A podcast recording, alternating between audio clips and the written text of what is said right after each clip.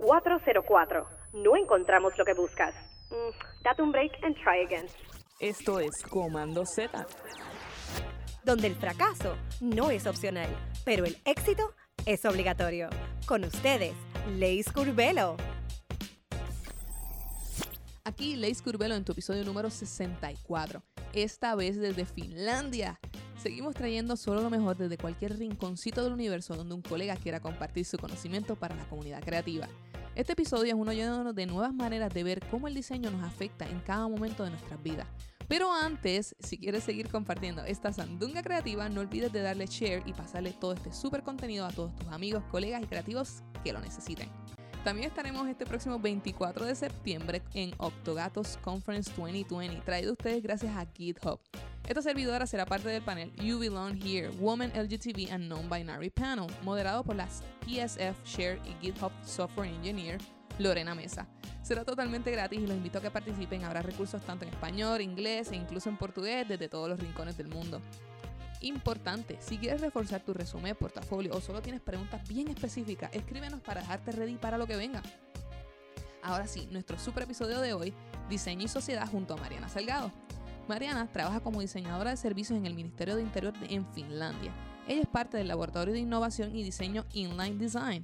Es argentina. En sus ratos libres, cuando no está kayakeando, hace el podcast de diseño social en castellano, Diseño y Diáspora. Cree en las redes y es parte de muchas colaboraciones profesionales y de activistas. Los proyectos que más le apasionan son en los que puede diseñar con poblaciones vulnerables, pensando en el futuro como imaginación y creatividad. ¿Por qué vas a seguir escuchando este super episodio? Razón número uno, escucha sobre la integración de la ciudadanía en el proceso del diseño y cuán beneficioso puede ser sus aplicaciones. Razón número dos, aprende cómo el diseño puede estar integrado en escenarios como el gobierno y cómo se trabaja. Razón número tres, conoce la importancia del colectivo y el diseño participativo. Sin más, los dejamos en esta super entrevista junto a Mariana Salgado en Diseño y Sociedad. Así que dale oído. Estamos en otro episodio más de Command Z Podcast y hoy tenemos la oportunidad de grabar con Mariana. ¿Cómo estás, Mariana? Hola, muy contenta de estar acá. Gracias por invitarme. ¿Desde dónde nos estás, eh, verdad, grabando con nosotros? Cuéntanos, ¿desde dónde te encuentras? Ay, desde una, un verano maravilloso al borde del mar Báltico en Finlandia. Casi nada. Helsinki, que es la capital de Finlandia para la gente que no sabe, yo todavía sigo en Puerto Rico y ahora estamos haciendo estas entrevistas así medio internacionales con un poquito, ¿verdad?, de, cambio horario, pero de unas poquitas horas, ¿verdad, Mariana? Totalmente. Eh, acá son eh, como las 7 de la tarde, pero hay un sol radiante y hermoso, porque bueno, estamos en el Polo Norte casi.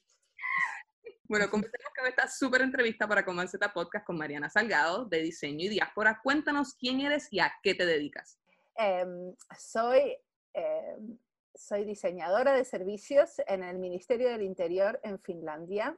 Vivo acá hace 20 años, nací en Argentina. Y en Argentina hace mucho tiempo estudié diseño industrial, después estudié mucho porque me gusta mucho leer y me fascina y soy muy curiosa y quiero saber todo, entonces después vine acá hice una maestría em, en diseño y producto estratégico y después seguí estudiando y hice un doctorado en diseño e interacción, em, trabajando con los museos. Eso es así como un poquito resumido lo que hice.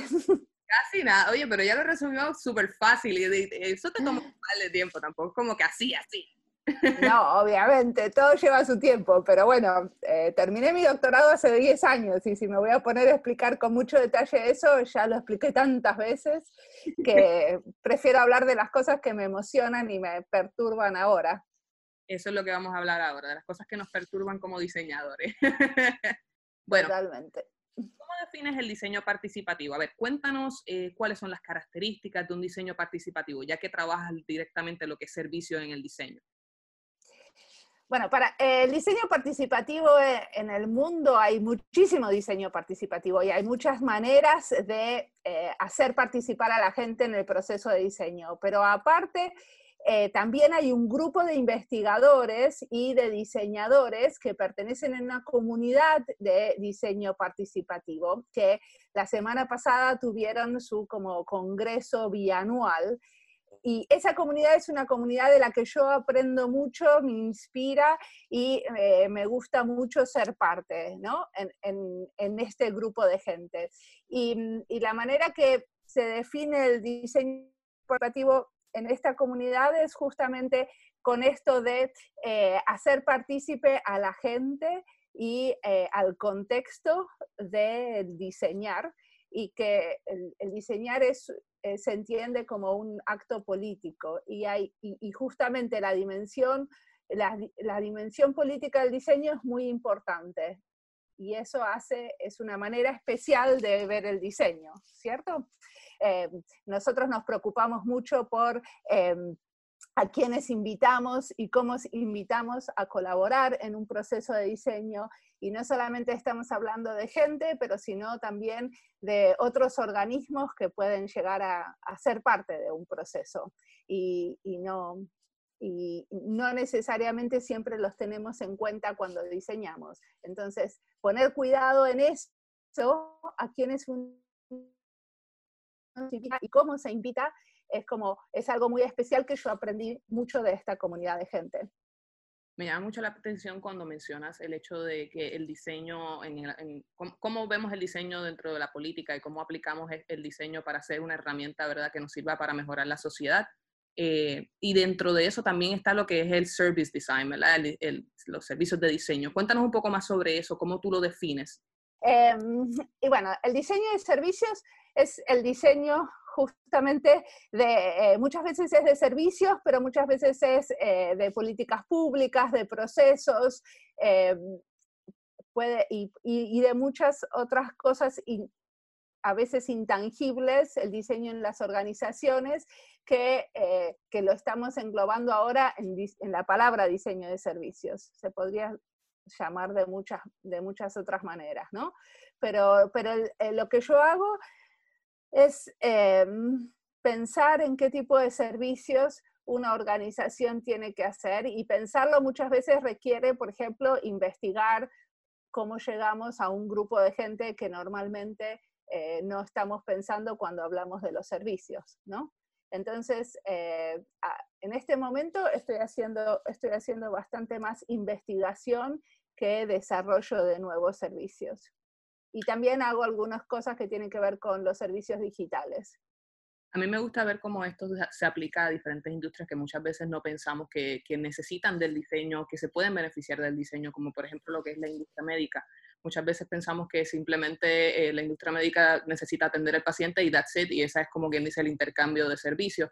Pero cuando añades el diseño y, promueves una mejor experiencia no solamente para el usuario, en este caso el paciente, sino que una experiencia completa para la persona que incluso estaba dando el servicio, es cuando mejoras entonces diferentes industrias a través del diseño. Sí, y, muchísimas veces, eh, bueno, el diseño, de, el diseño en el sector de salud puede ser diseño de servicios, pero también puede ser perfectamente diseño de, em, de insumos para la salud, por ejemplo, o diseño, em, o diseño de software, ¿no?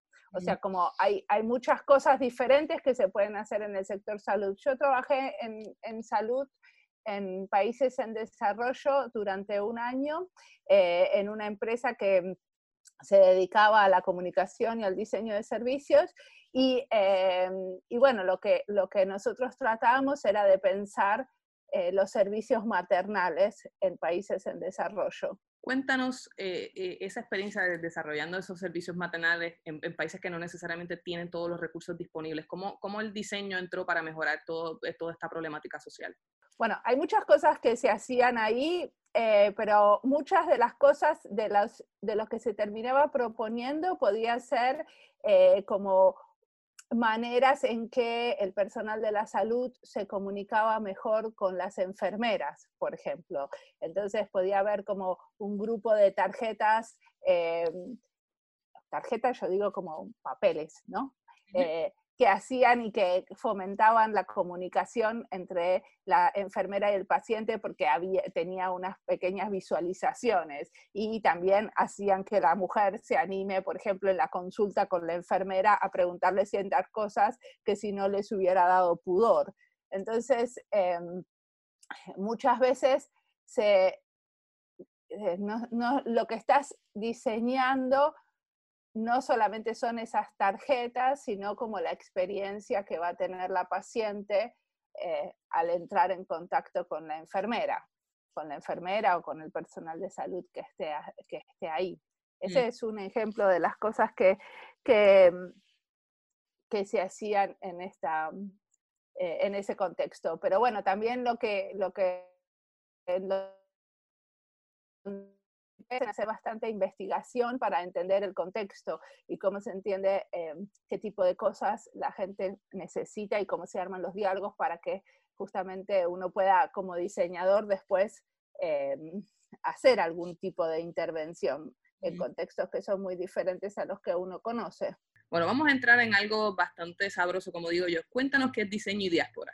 Diseño y diáspora es un podcast de diseño social en español y portuñol que tengo hace un año y medio y que tiene eh, muchas entrevistas con diseñadores viviendo en la diáspora y otros viviendo en sus lugares de origen. Y eh, en general eh, toco temas como salud, educación, laboratorios de gobierno, UX, diferentes, diferentes temas. Ahora, por ejemplo, estoy empezando una serie sobre educadores en diseño. Entonces vamos a, vamos a eh, escuchar a varios educadores cómo, cómo eh, deciden hacer una currículum de diseño, cómo deciden eh, hacer una materia, con quienes están interactuando. Me parece que esta serie va a estar buenísima. A mí me parece que va a estar súper duper. fan de, de diseño y diáspora y es que a mí me encanta la manera en que tú posicionas el diseño cuando la gente piensa en diseño, la gente muchas veces piensa en diseño gráfico, diseño para técnicas de, de mercadotecnia, pero no piensa cómo el diseño puede afectar eh, nuestro diario vivir y la manera en que tú expones cada tema nos da una mirada un poco más profunda a lo que el diseño ¿verdad? puede hacer con nosotros y, que no, y cómo puede mejorar nuestras vidas. Desde todos los trabajos y todos los proyectos y todas las grabaciones que, que has estado haciendo para diseño y diáspora, ¿podrías darnos algunos ejemplos sobre cómo el diseño atiende a problemas específicamente sociales? Eh, bueno, es difícil, es, difícil elegir uno, pero yo creo que eh, hay, por ejemplo, uno que, se me, que me viene a la cabeza, que es eh, el trabajo que hizo María Hidalgo, que lo que está haciendo es, tratando de formar a diseñadores para que puedan colaborar mejor con ONGs. Entonces, la idea es que algunos diseñadores Em, hacen, hacen entrenamientos y, se van acercando a ONGs con los que, con las que colaboran y hacen un trabajo de diseño. Después hay muchas, varias entrevistas que se dedican a, em, a ver cómo se puede colaborar con diferentes comunidades em, indígenas en diferentes países. Hay entrevistas en México, en Colombia, en Argentina esos son como, esos son, pero eh, esos son como diferentes temas que son como que van surgiendo y son, y son bastante como recurrentes, podrías decir. Pero yo tengo una manera de definir el, el diseño social muy amplia, entonces también hago, por ejemplo, entrevistas a diseñadores que su manera de contribuir a la sociedad es porque le ponen muchas, eh, mucho esfuerzo y, muchas fichas al, diseño en comunidad. Entonces, eh, pueden, por ejemplo, escuchar entrevistas a eh, las chicas de Más Mujeres UX, que es una comunidad de diseñadoras de interacción, de diseñadoras de experiencia, que se fue, que se empezó en Chile y después se fue propagando por toda Latinoamérica. Em, y así como varios diseñadores que pueden llegar a tener una práctica eh, muy em, comercial durante su día de trabajo, pero sin embargo hacen, hacen una contribución social al, al eh, armar una, una comunidad como esta y tratar de apoyar a otros diseñadores a que encuentren trabajo y a que sean mejores profesionales. Sí, dando la milla extra, como decimos los puertorriqueños, ¿verdad? no solamente quedarse con su trabajo de 8 a 5, sino que aportan a, nuestras comunidades y aportan a un mejoramiento de la sociedad con, con, proyectos alternos. Acá en Puerto Rico tenemos algunos, un buenísimo ejemplo es Vicente Gasco, un diseñador de verdad de, lo que es 3D printing, Y él ha hecho una iniciativa buenísima con todo lo que ha pasado con el coronavirus. Este, él ha trabajado específicamente diseñando face shields, que son ¿verdad? los protectores eh, para que las personas que estén trabajando dentro de la industria de salud, dentro de, ¿verdad? de todo lo que es seguridad, policía, eh, pudiesen estar cubiertos ¿verdad? ante la pandemia. Y ahí es una buenísima muestra de cómo a través del diseño puedes resolver problemas tan grandes como una pandemia. A mí me gusta muchísimo que tú tocas temas como, como la gente dice, son, son temas picantes. Eh, uno de los, temas que, que, a mí siempre me llama la atención es cómo tú trabajas el tema del gobierno, ¿verdad? Y me gustaría que nos hablaras sobre qué, qué, has aprendido y cómo ves el diseño aportado al mejoramiento de los países a través del gobierno. Sé que hablamos del diseño participativo, pero tú has hecho series completas sobre cómo eh, se trabaja el diseño dentro de la, de la infraestructura del gobierno. ¿Podrías hablarnos un poquito más sobre eso? Sí, es un tema muy grande, ¿no? Pero una de las áreas que a mí me interesa especialmente es el, el, rol de los laboratorios de gobierno, porque en muchos gobiernos en el mundo existen unos grupos o, o pequeñas unidades, en general no son de muchísima gente, pueden ser de dos hasta 20, 25 diseñadores y eh, que se unen y, y, le ponen un nombre laboratorio. Puede ser laboratorio de la ciudad o, o pueden tener como o ser un laboratorio a nivel nacional. Por ejemplo, yo trabajo en un laboratorio que está dentro de una organización. Muchas veces estos laboratorios son como eh, ayudan a diferentes organizaciones o incluso ayudan cuando dos, dos organizaciones estatales quieren desarrollar un servicio que las eh, compete a las dos. Entonces, eh, a mí me interesan especialmente los laboratorios porque son lugares donde hay mucha experimentación. Y con el tema de la experimentación viene también, eh, viene también dado que hay un rol especial para los diseñadores y los diseñadores están en lugares muy estratégicos ahí, porque para, para, para otros diseñadores esto de experimentar no es nuevo, ¿no? Es la manera que nosotros siempre hicimos las cosas. Nosotros hacemos un prototipo y miramos cómo funciona, y a partir de, de mirar cómo, de, de cómo funciona, de ese conocimiento que se genera alrededor de ese prototipo, de ese piloto, hacemos una revisión de eso y lo mejoramos un poco. Bueno, eh, lo mismo es, es cualquier experimentación o experimentos en el gobierno. Y son lugares donde hay como más, eh, más lugar para la imaginación y para la creatividad y también para equivocarse. Entonces, me parece que, que es interesante eh, mirarlos, también porque están haciendo muchos en Latinoamérica y a la vez están muriéndose, porque una cosa que pasa en el gobierno es que muchas veces los laboratorios se generan porque son parte de, un, eh, de una administración y la próxima administración no necesariamente quiere seguir con una iniciativa que se tomó en el, en el gobierno anterior, en la administración anterior. Eh, pero no necesariamente porque, porque los laboratorios estén fallando, al contrario, están haciendo un trabajo muy interesante, lo están lo están muchas veces pudiendo medir y lo están pudiendo eh, comunicar de una manera como muy consistente. Entonces, eh, me gusta ayudar a esa, a esa documentación de qué es lo que está pasando en los laboratorios desde el punto de vista del gobierno a través del podcast. Y eso lo hago con las entrevistas. Exacto si, si tuvieses que vender, esto es una, una pregunta que, que, que, surgió ahora, pero si tuvieses que venderle un laboratorio de diseño a un país que no tiene absolutamente nada de, esta mentalidad, ¿qué tú le dirías? ¿Qué beneficio le traería a ese gobierno y a ese país? Bueno, es la posibilidad de eficientemente eh, hacer, algunas, de hacer algunas soluciones para problemas muy complejos que de otra manera no se pueden resolver. Definitivamente.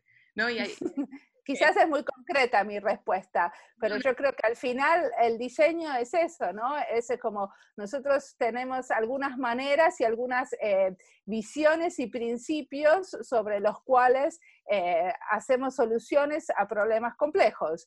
Y, y, hay otro montón de gente que las, hace las cosas de otra manera. Lo que nos estamos dando cuenta es que el diseño puede contribuir y a la vez ser como súper eficiente y rápido para, eh, para evaluar y para, para poner en práctica soluciones nuevas. yo no creo que fue muy concreta, yo creo que fue precisa. Y, lo, lo, divertido de todo esto es que muchas veces vemos que grandes compañías eh, sí utilizan departamentos de diseño, pero entonces no vemos esto aplicado a nuestros gobiernos. Y es como que, ok, movemos la economía a través de, de, de empresas privadas y no podemos aplicar el mismo modelo a nuestro gobierno. Interesante. Eh, Y es, es, así como las cosas en general, eh, las cosas más audaces muchas veces se, se, eh, se cocinan en, en, el sector privado y cuando, cuando se ve que eso tiene algún, que eh, llegan al gobierno, ¿no? Que eso, cuando se ve que eso tiene algún resultado concreto, llegan al gobierno. De hecho, viste, la, la empresa que hizo eh, como una evaluación muy grande de la contribución del diseño en, en la, como eh, la, la, posible contribución del diseño en, en, diferentes procesos fue McKinsey, y esos no son evaluaciones que salen desde el propio gobierno. Y todavía lo, el diseño del, en el gobierno está como muy, muy tenemos, o sea, tenemos un departamento de comunicación y a nadie se le ocurre cerrar el departamento de comunicación, pero sin embargo se les ocurre eh, cerrar el laboratorio de gobierno y, y, que es un espacio donde están pasando cosas muy interesantes a nivel innovación. Así mismo pasa con, con todo lo que son los laboratorios tecnológicos, este, como bien dices, no se les ocurre cerrar el, el departamento de comunicación o, o, el de finanzas, pero entonces no tenemos clarificación de los datos eh, no tenemos una propuesta open source para todo lo que se está trabajando en diferentes plataformas, pero sí, no, no cierran en comunicación, como dices. Sí, sí, es, es, es un sí. asunto difícil.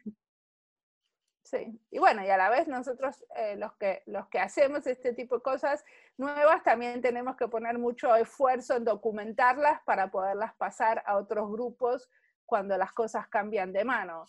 Y, ya sabemos que no es el fuerte de los diseñadores documentar y evaluar en general. La creatividad no, no, no falla ahí.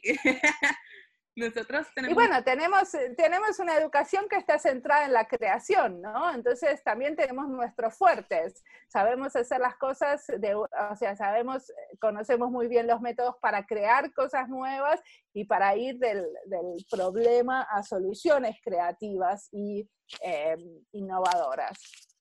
Nosotros tenemos una sección eh, que se llama Fallando en lo fácil. A mí me gustaría saber en tu opinión, ¿cuáles son los errores más comunes cuando las personas quieren eh, trabajar un diseño participativo? Cuéntame. ¿Dónde falla? Bueno, lo, lo más común es, es hacer un diseño centrado en los jefes.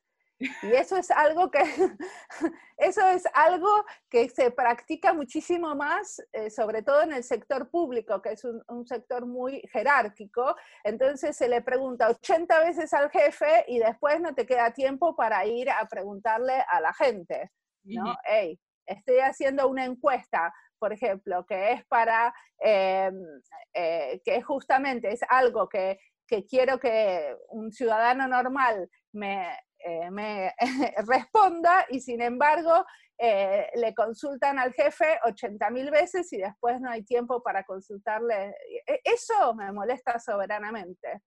Y, y, eso no es un error de los diseñadores, eso es parte de cómo se hacen las cosas en, algunos, en algunas organizaciones, no tiene que ver con, el, con los diseñadores. Los diseñadores, depende qué diseñadores sean, pero muchísimas veces, bueno, eh, es, la, es la manera de, de trabajar. Y aparte, eh, lo mismo pasa, eh, yo trabajo mucho en relación a diferentes desarrollos de software, que muchísimas veces se hace eh, sin, sin, hacer, se hacen testeos funcionales, pero no se hacen testeos con la gente que va a terminar usando las cosas. Entonces, eh, aparecen navegaciones imposibles, cosas que jamás se van a encontrar, y, y, muchísimas de esas cosas pasan también porque los contratos que se hacen eh, son por trabajos terminados.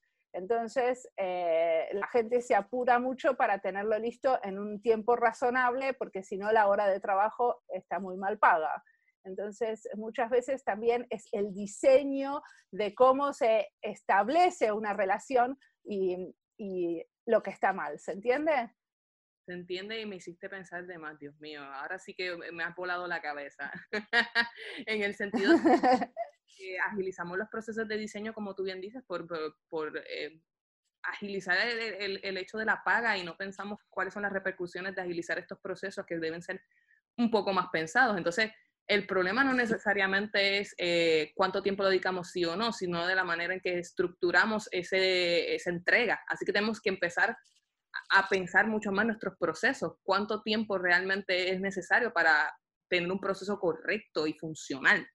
bueno, pero totalmente, pero el problema es que nunca lo sabes desde el vamos, porque cuando vos empezás un proyecto, vos sabés que querés testear muchas veces y que querés hacer partícipe a la gente que lo va a usar del proceso, pero realmente no sabés cuántas, o sea, hay una lista de funcionalidades, por ejemplo, pero eso termina cambiando un montón, cómo se, se prioriza lo que se va a hacer.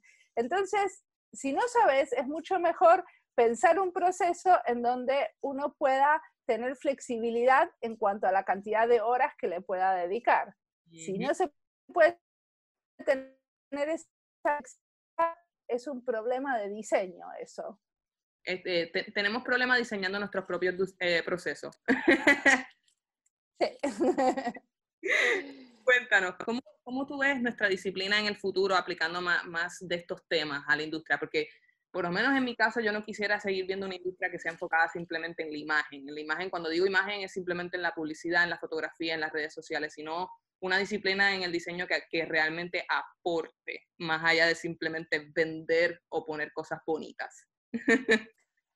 Bueno, mucho se habla de que en el futuro va a haber como un, eh, va a bajar mucho el trabajo de la gente porque no va a haber, eh, no va a haber trabajo para tanta eh, para tanta gente. O sea, como va a haber menos cantidad de trabajo, porque va a haber más automatización, entonces vamos a poder trabajar así. Yo creo que eso de trabajar menos horas nos va a poder hacer eh, que nosotros podamos en ese resto de horas hacer más trabajo voluntario y más trabajo que coincida con nuestros valores, ¿cierto? Yo creo que eso es algo que tiene que pasar. Entonces, que la gente no va a tener solamente un trabajo de diseñador full time para una empresa, sino que aparte va a poder colaborar con un colectivo de diseño y eh, trabajar para una ONG que le interese o eh, hacer un trabajo en relación a una comunidad que ya tiene su propia agenda. Entonces, espero que que haya como más híbridos de, ese tipo de situaciones donde no la mayoría de los diseñadores estén totalmente saturados con su trabajo, eh, con su trabajo comercial, ¿cierto? Con su trabajo por, por dinero. Exacto. Yo... Pero no sé si, la, si te contesté la pregunta, o vos te referirías más a los formatos de lo que hacemos. No, yo creo que sí, yo creo que sí, en el sentido de que tenemos también que tener un poco más de apertura a cómo podemos proveer nuestros talentos a, otras industrias y, a otros movimientos. Eh, acá en Puerto Rico, por ejemplo, en mi caso, yo siempre he recomendado a los diseñadores que están comenzando que aunque suene eh, tal vez como que, ah, voy a invertir mi tiempo y no me van a pagar, trabajar con organizaciones sin fines de lucro no es, no es el hecho de estar regalando tu tiempo, sino que estás ganando experiencia. Entonces ahí es donde tú realmente te vas, eh, ¿verdad?, empapando de, otras vertientes del diseño que no solamente utilizar Photoshop y cambiar una imagen, sino es como, como realmente piensas eh, el diseño eh, de una manera en que realmente beneficie no solamente a la imagen, sino que beneficie a procesos, sino que beneficie a, a cómo las personas están consumiendo un producto o un servicio de una manera más efectiva. Eh, y yo creo que eh, el hecho de, poder tener lo que le dicen los side projects en inglés, ¿verdad? Los, proyectos alternos nos, nos brinda una, una, mirada mucho más amplia de, de, lo que es el diseño. Sí, pero yo pienso que aparte de eso, o sea, de cómo se beneficia, eh, yo creo que uno se beneficia un montón, porque puedes hacer muchas más cosas que en otros ámbitos no se pueden hacer. O sea, yo con el podcast tengo una libertad y una posibilidad eh, el podcast lo digo porque es mi, eh, o sea, es como mi trabajo voluntario, ¿cierto? Yo hago el podcast en mi tiempo libre y, y me encanta ser como dueña de ese proyecto en, en, el sentido que puedo decidir mucho más y tener como más control de lo que pasa, que es algo muy diferente a lo que yo hago en un, en un en el resto de mi vida laboral, ¿no? Trabajando para el ministerio. Correcto. ¿no? Y, te pertenece, tú lo manejas y aprendes sobre ello. Yo por lo menos ya he tenido 52 oportunidades de aprender con 52 personas maravillosas, así que imagínate. totalmente. Y, sí, estoy totalmente de acuerdo. Y aparte me parece que, por ejemplo, en el caso específicamente del podcast, es una manera, no sé si te pasa a vos, pero yo siento que es una manera de hacer ese como meta trabajo que es eh, pensar tu trabajo, ¿no? Que muchas veces durante el día de trabajo yo no tengo tiempo de sentarme a eh, leer o, a pensar eh, cosas que o sea, como a, pensar cosas un poco más macro y un poco más como salidas de la cotidianidad de lo que estoy haciendo. Y el podcast me obliga a eso. Y a mí eso me gusta especialmente que tengo que hacer el, el trabajo, ese meta de estar como pensando en mi carrera en función de los, de, los demás y de lo que escucho y en diálogo con los demás, pensar qué cosas estoy aprendiendo son de lo que el tipo te está, te está eh, contando y de las que vos haces o pensás. Es el matrix del research del research. es cierto, es cierto, porque uno termina empapándose, uno se educa para hacer las entrevistas, uno eh, conoce a la persona y durante la entrevista aún más eh, te, te sigues llenando de cuestionamientos. Sí, totalmente. Yo leo un montón, muchas veces, por ejemplo, como entrevisto a muchos investigadores en diseño, a veces leo un libro antes de hacer una entrevista o les leo la tesis de maestría entera porque me interesa y porque me parece que la entrevista va a salir mejor si yo sé bastante sobre lo que, lo que la persona estaba haciendo, ¿no? Correcto, correcto. Cuéntanos, eh, esto es una de las secciones que tenemos aquí en el, en el podcast recurrente, eh, tus historias de terror, pero yo siempre hago esta pregunta porque nos encanta eh, ¿verdad? aprender sobre los errores de los demás. Cuando tú le das Z a algo, es para, ¿verdad? para darle para atrás a ver qué fue lo que pasó, qué hiciste ahí mal con la computadora, le das Z para ir para atrás me gustaría que nos contaras alguna de tus historias de terror, tal vez eh, en tu proyecto específicamente de diseño y diáspora. ¿Qué error tuviste que dijiste, Dios mío, es que si yo le diera para atrás al tiempo, pero qué aprendiste sobre eso? Ah, el diseño y diáspora, así un error terrible. Yo creo que eh, un error terrible fue entrevistar gente sin realmente haber investigado más sobre su trabajo. Y a mí una cosa que me está pasando es que hay veces que la gente eh, se, o sea, se ofrece y me dice, che, ¿no querés hacerme una entrevista? Y, y realmente, bueno, me pasó de gente que no, que, que las entrevistas no estaban buenas. Entonces es, eh, es muy difícil decirle, mira, la verdad es que no voy a, no voy a eh, publicar esta entrevista porque no quedó buena. Claro, claro. eso es un reto. Eh, sí, eso es un reto, la verdad que sí. Y, eh, y, bueno, también eso me enseñó a tener más cuidado en la elección de la gente que, o sea, como a un principio estaba como muy encantada con la situación de que alguien me decía, ay, che, ¿por qué no me entrevistas? Porque me parecía lindo que la gente me contacte, pero después me di cuenta que no todos los que los que se ofrecen necesariamente hacen un trabajo en diseño social. Entonces, que, tenía que ser un poquito más selectiva. Claro, claro. Cuéntanos. Es una, es una cosa muy fea para el otro que se creyó que iba a tener una entrevista y si después yo no la publico. Pero el tema es que, viste, es muy, es muy difícil porque es, en realidad eso me pasó solamente una vez, porque muchas veces hay entrevistas que yo digo, bueno, a mí esto no me dice mucho, pero después la publico y otras personas me dicen, ay, yo me sentí totalmente identificada, me pareció buenísimo cuando ella contaba tal cosa y tal cosa, y a mí, a mí eso no me parecía muy interesante, pero bueno, a otra gente sí. Entonces, realmente la entrevista tiene que estar muy mal para que no la publiquen. las personas tienen eh, una, variedad de maneras de tomar las cosas que es impresionante y más con, cuando te, expones a estos medios así como lo de los podcasts, que puedes entender qué es lo que realmente está buscando el público. sí, que en realidad, eh, sí, no, a mí me parece que no es solamente qué es lo que está buscando el público, sino eh, también como sorprender al público, ¿no? Porque una de las cosas que hacemos es tratar de encontrar cosas que, que a tu público no sabía que podías llegar a encontrar.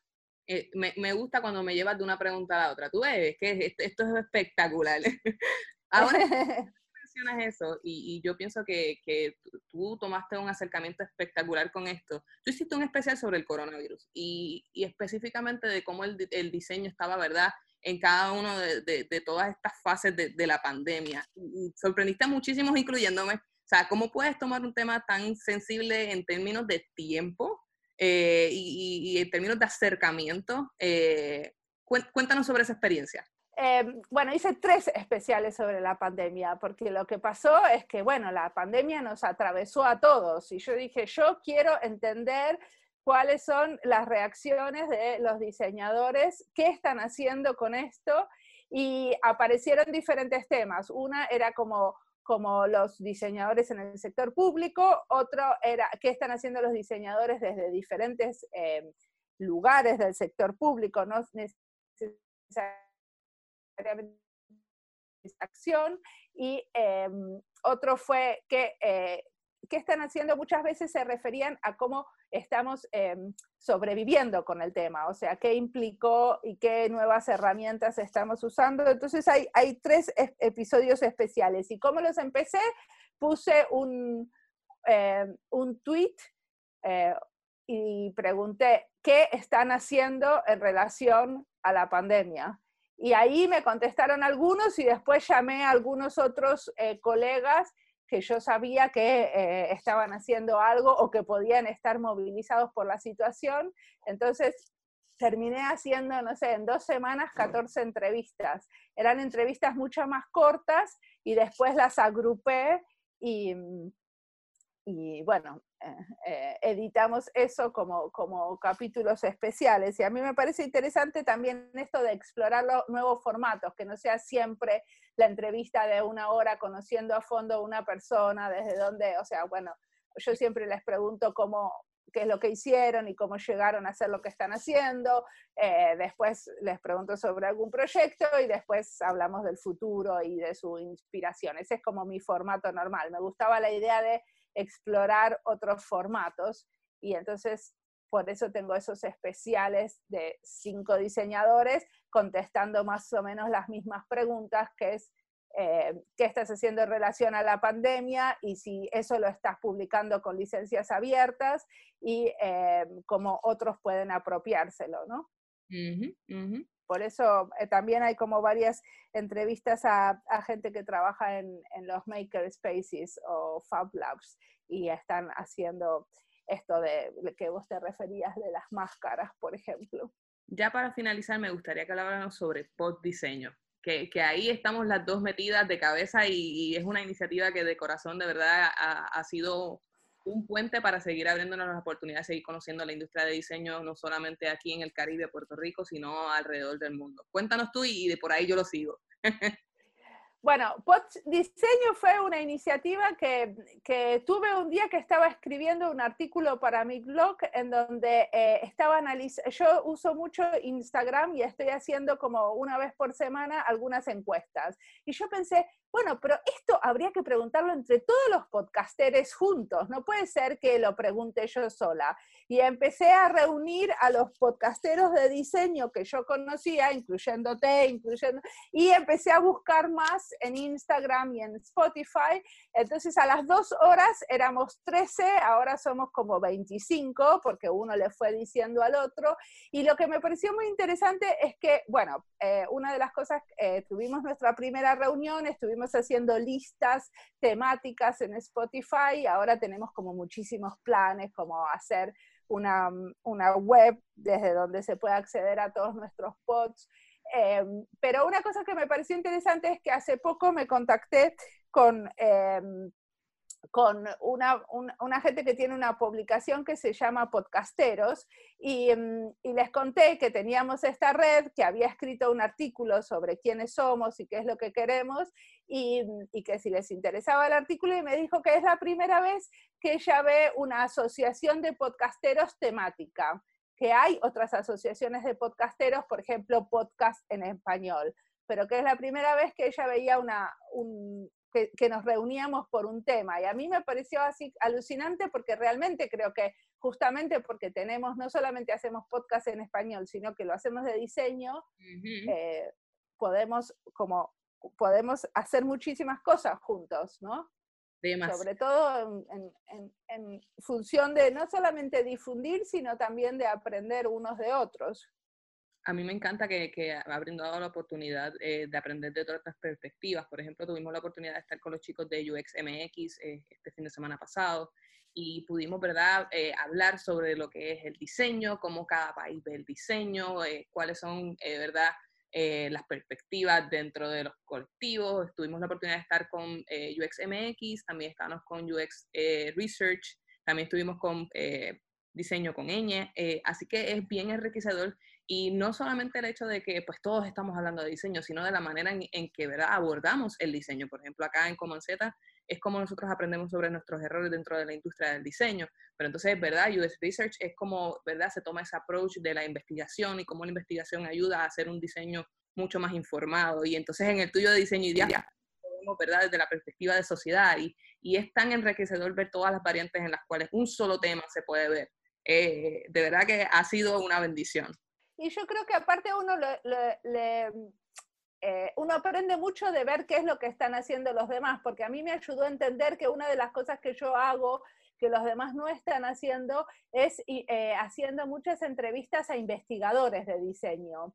Como, como en otro momento de la vida yo fui investigadora, me es muy natural conectarme con los investigadores de diseño y preguntarles qué estás haciendo, qué, cuáles son las soluciones, cuáles son los problemas, cuáles son...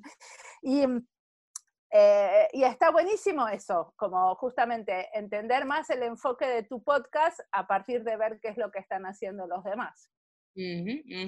Bueno, ya para finalizar, nuestra pregunta de cierre y con la cual nos encanta cerrar es, ¿cuál fue tu primer trabajo? La verdad es que mi, mi primer trabajo fue súper intelectual, porque cuando yo tenía 16 años se me ocurrió que quería ser socióloga. Entonces mi papá me dijo, ¿por qué no vas a un estudio de sociología a como si fuera un hobby? Entonces iba y em, iba una vez por semana. Em, ese fue mi primer trabajo. Iba a un estudio de sociología a hacer una investigación eh, sobre el rol de las mujeres en, una, en un levantamiento eh, que había pasado en 1938, creo era una cosa eh, histórica y me pareció aburridísimo. Em, y, dije, no, yo esto no quiero hacer, ni me interesa, ni nada. Y es muy paradójico porque, porque al final terminé haciendo un montón de investigación, ¿no? No es investigación histórica, sino investigación en diseño, pero, pero bueno, ese, ese en realidad fue el primer trabajo, trabajo que tuve. Así que de, ahí fue que sacaste tu, tu, área de investigación y tu inquisición por saber y conocer aún más. No, yo creo que no. Después hice un montón de trabajos como ser encuestadora, hice un montón de trabajos de lo que hacen los adolescentes que no tienen nada que ver con, em, con la investigación, pero, pero en ese momento fue muy gracioso que mi primer trabajo no era un trabajo, bueno, era un trabajo bastante eh, especial bastante especializado, déjame decir. Iba a la biblioteca a leer los diarios antiguos eh, que tenían un olor terrible, diario antiguo, y a mirar cómo era el rol de la mujer en esas huelgas. Casi nada. Oye, mi, mi, no, no, fue tan, tan, profundo como ese, ya, ya, ya veo de dónde sale todo. Buenísimo. Gracias por participar con nosotros y estar en esta super entrevista. De verdad que ha sido una oportunidad buenísima. ¿Algo más que quieras comunicar a nuestros asistentes, a nuestros, nuestros escuchas? No, que sigan escuchando y que siendo curiosos y queriendo saber y conocer gente. Me parece que, que es una, una manera de aprender muy válida la de escuchar entrevistas y, y nada, y suerte con esta pandemia, ¿no? Esperemos que, se vayan las eh, medidas de aislamiento pronto y podamos estar todos de vuelta eh, conociéndonos y tocándonos y abrazándonos. Definitivamente, nos hace falta muchos abrazos caribeños a, a, todos lados del mundo. De verdad que a los caribeños nos encanta abrazar a todo el mundo. gracias, Mariana, por esta súper entrevista. Gracias, gracias a vos por hacerla. Será hasta la próxima, amigos. Puedes buscar más episodios a través de nuestra página web comanzetapodcast.com o seguirnos a través de Instagram, Twitter, Spotify, Apple Podcast y Google Podcast como Coman Z Podcast o en Facebook como Coman Z Podcast PR. Las opiniones perdidas en este programa son de exclusiva responsabilidad de quienes las emiten y no representan a Coman Z Podcast ni a sus auspiciadores.